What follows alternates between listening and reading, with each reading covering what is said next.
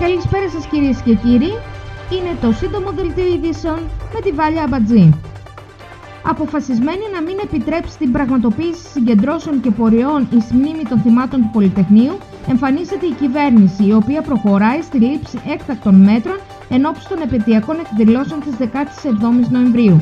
Πιο συγκεκριμένα, από σήμερα το πρωί έως το βράδυ της 18ης Νοεμβρίου, απαγορεύονται σε όλη την Ελλάδα οι δημόσιες υπαίθριες συναθρήσεις άνω των 4 ατόμων. Οι παραβάτες τιμωρούνται με διοικητικό πρόστιμο 5.000 ευρώ στα νομικά πρόσωπα και 3.000 ευρώ στα φυσικά πρόσωπα τα οποία διοργανώνουν δημόσιες υπαίθριες συναθρήσεις, ενώ διοικητικό πρόστιμο 300 ευρώ στα πρόσωπα τα οποία παροβιάζουν την απαγόρευση συμμετέχοντας σε δημόσιες υπαίθριες συναθρήσεις. Κλειστά από αύριο τα δημοτικά σχολεία σε όλη τη χώρα. Νέο τοπίο διαμορφώνεται από την εργόμενη εβδομάδα για μαθητές δημοτικών και νηπιαγωγείων, δασκάλους και γονείς. Όπως ανακοίνωσε χθες η Υπουργός Παιδείας σε συνέντευξη τύπου, η πρωτοβάθμια εκπαίδευση θα λειτουργήσει εξ αποστάσεως με δύο τρόπους, την τηλεκπαίδευση και την εκπαιδευτική τηλεόραση. Από αύριο λοιπόν, οι διευθύνσει των σχολείων σε συνεργασία με τους εκπαιδευτικούς θα καταρτήσουν πρόγραμμα σύγχρονης τηλεκπαίδευσης και θα κάνουν τις απαραίτητες δοκιμές. Η τηλεκπαίδευση ωστόσο θα ξεκινήσει από την Τετάρτη μετά την σχολική αργία της 17ης Νοεμβρίου.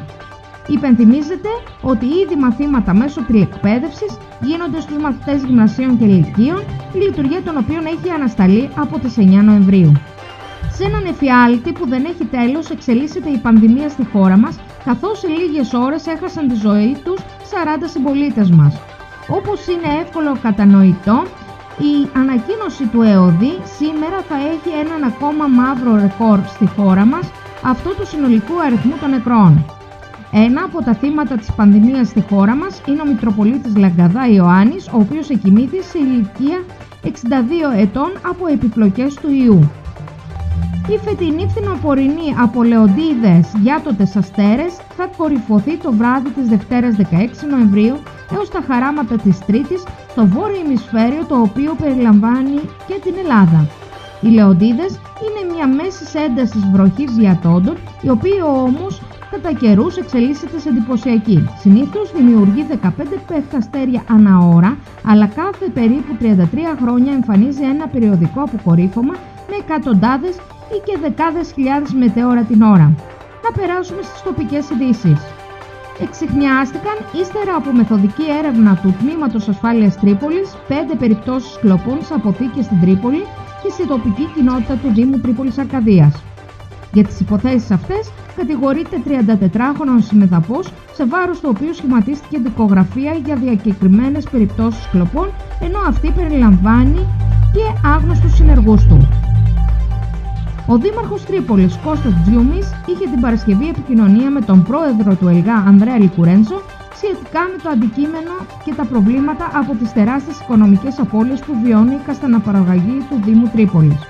Ο Δήμος επεσήμανε το κίνδυνο υποβάθμισης της ε, παραγωγής του κάστανου σε αρκετές περιοχές του Δήμου Τρίπολης, αφού σε ορισμένες από αυτές η εν λόγω καλλιέργεια αποτελεί μία από τις σημαντικότερες και βασικές πηγές εισοδήματος.